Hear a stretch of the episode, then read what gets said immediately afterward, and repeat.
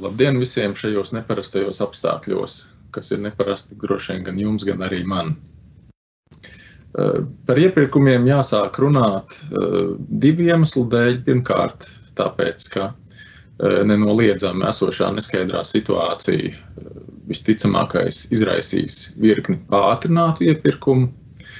Otrām kārtām, tad, kad tiek sabremzēta ekonomiskā aktivitāte, ir paredzams, ka publiskie iepirkumi kā ekonomikas sildīšanas elements varētu būt tomēr būtisks elements, kā mēs to redzējām arī pēc uh, iepriekšējām krīzēm. Um, šajā prezentācijā es vēlos pievērsties īsāka termiņa situācijai, respektīvi tam, ko mēs redzam, kāda varētu būt pandēmijas ietekme uz iepirkumiem šajā brīdī, Domājot par iepirkumiem ilgtermiņā, protams, aicinājums būtu pasūtītājiem apskatīties savos iepirkuma plānos, un ja bija kādi iepirkumi plānoti uz gada nogali vai uz rudeni, izvērtēt, vai tos iepirkums nav iespējams izsludināt jau ātrāk. Tādējādi dodot iespēju vietējiem komersantiem eh, pēc iespējas veiksmīgāk pārciest šo neskaidro situāciju. Ja mēs pievēršamies tātad tuvākajai situācijai, tad nenoliedzami viens no būtiskākajiem aspektiem būs ātru iepirkumu veikšana. Eh, līdz ar to ir svarīgi apzināties, kādas iespējas esošā likumdošana pasūtītājiem piešķir, jo tas arī komersantiem dos iespēju saprast, ar kādām situācijām tiem var nākties saskarties. Īsumā runājot, protams, pandēmija pati par sevi neatceļ nec publiskā iepirkuma likuma piemērošanu, nec sabiedrisko pakalpojumu iepirkuma likuma piemērošanu. E, taču abi šie likumi pieļauj saīsināt termiņus, kādos iepirkumi var tikt veikti. E, tā piemēram, standarta termiņš piedāvājuma iesniegšanai, kas atklāta konkursu gadījumā būtu 35 dienas, var tikt saīsināts līdz 15 dienām slēgta konkursa gadījumā pieteikuma iesniegšanas termiņš var tikt saīsināts līdz 15 eh, dienām un piedāvājuma iesniegšanas termiņš līdz 10 dienām.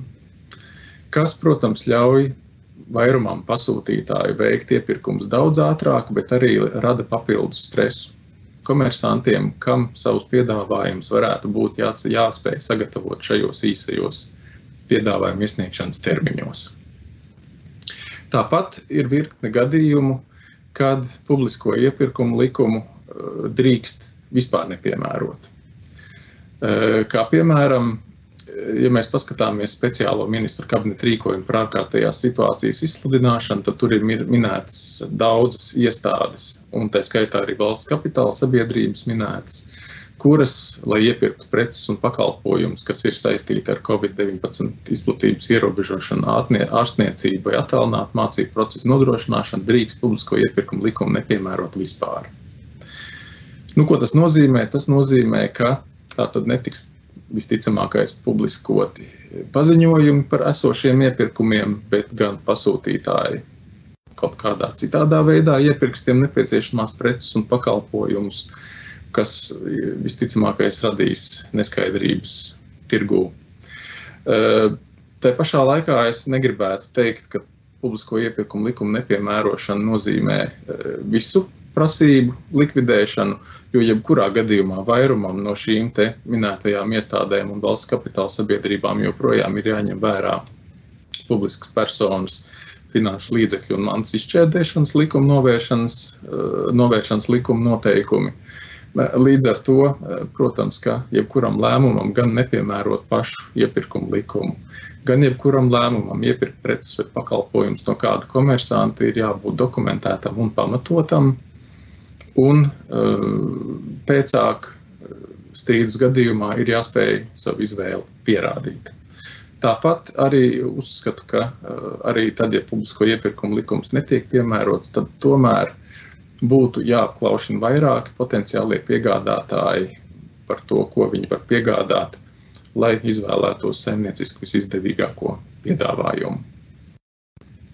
Vēl prognozēju, ka uh, esošajā situācijā tie pasūtītāji, kam būs nepieciešams ātrāk iepirkt preces pakalpojumus, uh, varētu censties izmantot sarunu procedūru, kas ir ļoti maz regulēta, līdz ar to ļoti elastīga procedūra, atkarīga būtībā no paša pasūtītāja izstrādātiem noteikumiem. Un šādas sarunu procedūras ir iespējams piemērot, tā skaitā arī steidzamības gadījumos. Ja ir bijuši tādi objektīvi apstākļi, ko pasūtītājs iepriekš nav spējis paredzēt. Nu, manā vērtējumā esošā situācija atbilst šādai, šādi, šim raksturojumam. Respektīvi, varētu būt, ka daudzi pasūtītāji varētu rīkot sarunu procedūras, aizbildinoties ar steidzamību pašreizējā situācijā. Vēl viens gadījums, kad sarunu procedūru drīkst piemērot, un tas varētu būt interesants finansiālās grūtībās nonākušu komersantu nodrošinātiem kreditoriem vai tiem pašiem, ir, ka preces vai pakalpojumus caur sarunu procedūru var iepirkt tad, ja tās var uz īpaši, noteik, īpaši izdevīgiem noteikumiem nopirkt no tādiem komersantiem, kas vai nu izbeidz savu saimniecisko darbību, vai arī kas tiek likvidēti, vai arī kam ir pasludināta maksātnespēja. Līdz šim, piemēram, maksātnespējas gadījumos vairumā gadījumu tika rīkots publisks izsoles, taču iespējams ir valsts iestādes vai citi pasūtītāji, kam konkrētā maksātnespējīgā komersanta īpašumā esošas lietas varētu būt noderīgas. Un tādā gadījumā ir iespēja piemērot sarunu procedūru, ja šie iepirkšanas nosacījumi ir īpaši izdevīgi.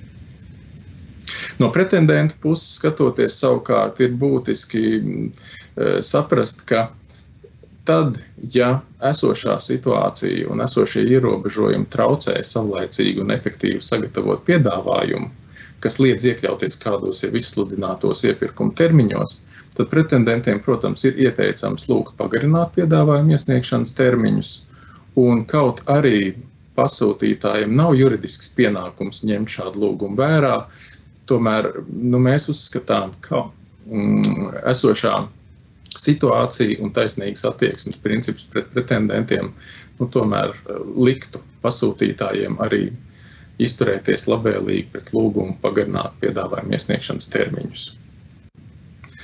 Eh, tālāk vēlos pievērsties eh, jautājumiem, kas procedūru, nu, kas raksturo mums pieejamo iepirkuma procedūru elastīgumu, un kas arī varētu būt svarīgi esošajos apstākļos.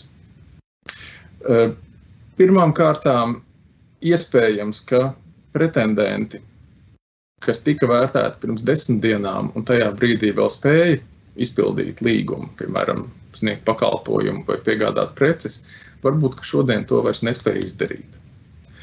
Ehm, dēļ pārvietošanās ierobežojumiem, dēļ citiem ierobežojumiem. Nu, līdz ar to šajā kontekstā ir tomēr svarīgi atcerēties, ka nu, mūsu iepirkuma likumi neliedz pasūtītājiem pārbaudīt pretendentu spēju izpildīt līgumu arī atkārtoti pirms paša līguma noslēgšanas tādējādi izvairoties no riska, ka noslēgtais līgums nevarēs tikt izpildīts. Tāpat arī ir ticams, ka daļai no komersantiem esošā situācija būs pasliktinājusi finanšu rādītājus. Līdz ar to, izsludinot jaunus iepirkumus, būtu jāņem vērā ka šie finanšu rādītāji varētu būt sliktāki. Un nevajadzētu iepirkumos noteikt pārmērīgas prasības pēc apgrozījuma, piemēram, vai citas pārmērīgas prasības. Tāpat, domājot par kvalifikācijas prasībām jaunizsludināmiem iepirkumiem, jāpatur arī prātā, ka iespējams tuvākajā laikā nebūs vairs svarīgi, kāds, piemēram, bija finansiālais apgrozījums kādam komersantam pirms diviem gadiem. Svarīgi varētu būt, kāda ir komersantu finansiālā situācija šajā brīdī, iepirkuma izsludināšanas brīdī. Līdz ar to kvalifikācijas prasībām būtu jābūt formulētām tādām, kas ļauj pārliecināties par pretendentu iespējām iepirkuma vērtēšanas brīdī, bet nevis, nevis kādu laiku iepriekš. No otras puses, ir jāpaturprātā, ka mūsu iepirkuma likumi neuzliek par pienākumu prasīt nec piedāvājumu, nec saistību izpildes nodrošinājumus, kas, protams, ir vēlami, tiek plaši izmantot, bet nav pienākums tādus prasīt. Iespējams, ka, lai neierobežotu komersantu iespējas iesaistīties iepirkumos, kādu laiku vajadzētu vai nu šos nodrošinājumus neprasīt vai prasīt minimālā apmērā, kas dod komfortu pasūtītājam, bet tai pašā laikā nav pārmērīgi salīdzinot ar tirgus situāciju. Um, tālāk es vēlos arī vēlreiz atgriezties pie maksātnespējīgo uzņēmumu Eh, vai tādu uzņēmumu eh, dalības iepirkumos, eh, kuru zemnieciskā darbība ir apturēta vai kas atrodas likvidācijas procesos. Arī tādi uzņēmumi saskaņā ar mūsu iepirkuma likumiem drīkst piedalīties publiskos iepirkumos. Pasūtītāji drīkst akceptēt un slēgt līgumus ar tādiem uzņēmumiem, bet šajās situācijās šādam uzņēmumam ir jāiesniedz apliecinājumi, kas pierādītu ka viņi spēs izpildīt līgumus. Tālāk svarīgs jautājums varētu parādīties par iepirkuma līgumu grozījumiem, vai force majeure, vai citu apstākļu dēļ, bet jāpaturprātā, ka iepirkuma līgumus principā grozīt nedrīkst, ja vien pats līgums vai likums to neatļauj. Līdz ar to, ja notiek eh, diskusijas par nepieciešamību grozīt iepirkuma līgumu dēļ esošās pandēmijas situācijas, tad ieteicams motivēt šos grozījumus ar eh, tādiem iemesliem, ko pasūtītājs iepriekš nevarēja paredzēt. Respektīvi, mūsu iepirkuma likumos ir atļauts grozīt iepirkuma līgumu tad, ja tas tiek grozīts tādu iemeslu dēļ, ko pasūtītājs iepriekš nevarēja paredzēt manuprāt, šādu motivāciju vajadzētu akceptēt arī jebkurai kontrolējošai iestādēji, ja, protams, būs arī attiecīgi pierādījumi pievienoti. Tāpat ir jāpaturprātā, ka var grozīt ne tikai iepirkuma līguma izpildes termiņus, bet arī līguma cenus ir iespējams grozīt. Piemēram, piegāžu un pakalpojumu līguma gadījumā palielināt līguma cenu līdz 10% drīkst jau saskaņā ar likumu. Turpat īpaši motivācija Nu, motivācijai vienmēr ir jābūt, bet īpaša procedūra nav nepieciešama, lai to darītu. Tāpat arī, ja kādas papildus piegādes ir nepieciešamas steidzamības dēļ, tad vēl papildus līguma cena ir tiesības palielināt līdz par 50%. Bet tajā pašā laikā ir jāpatur prātā, ka pasūtītājiem, ja tam ir kāda objektīva iemesla, ir tiesības arī pārtraukt uzsāktās iepirkuma procedūras. Un, piemēram, var iedomāties, ka ja Eh, budžeta eh, līdzekļi no konkrētā iepirkuma tiks novirzīti kādām citām šobrīd aktuālām vajadzībām, tad varētu būt situācijas, ka pasūtītāji arī pārtrauc uzsāktos iepirkumus, motivējot to ar budžeta līdzekļu nepietiekamību, kas ir tiesiski un pieļaujami. Eh, nobeigumā vēlos pievērsties dažiem riskiem un to pārvaldīšanai. Un proti, Pirmām kārtām nu, šī laikam ir situācija, kad būtu ieteicams pilnīgi visus iepirkumus organizēt tikai elektroniski. Gan lai izvairītos no saskarsmes starp pretendentu pārstāvjiem un pasūtītāju pārstāvjiem, gan arī lai būtu iespējams nodrošināt informācijas apriti, it īpaši piedāvājumu iesniegšanu tajās situācijās, kad vairs nav iespējams fiziski apmeklēt kādu iestādi vai ierasties eh, pie konkrēta pasūtītāja. Eh, tāpat arī kaut arī šobrīd ir tiesības eh, virknē gadījumu publisko iepirkumu likumu nepiemērot vai arī izvēlēties sarunu procedūras piemērošanu. Noteikti šīs izvēles ir jādokumentē un jāmotivē. Pēc šīs situācijas beigām var būt tā, ka pārbaudošās iestādes vēlēsies pārliecināties par izdarīto izvēļu pareizību. Līdz ar to sakārtot dokumentācija ir obligāta.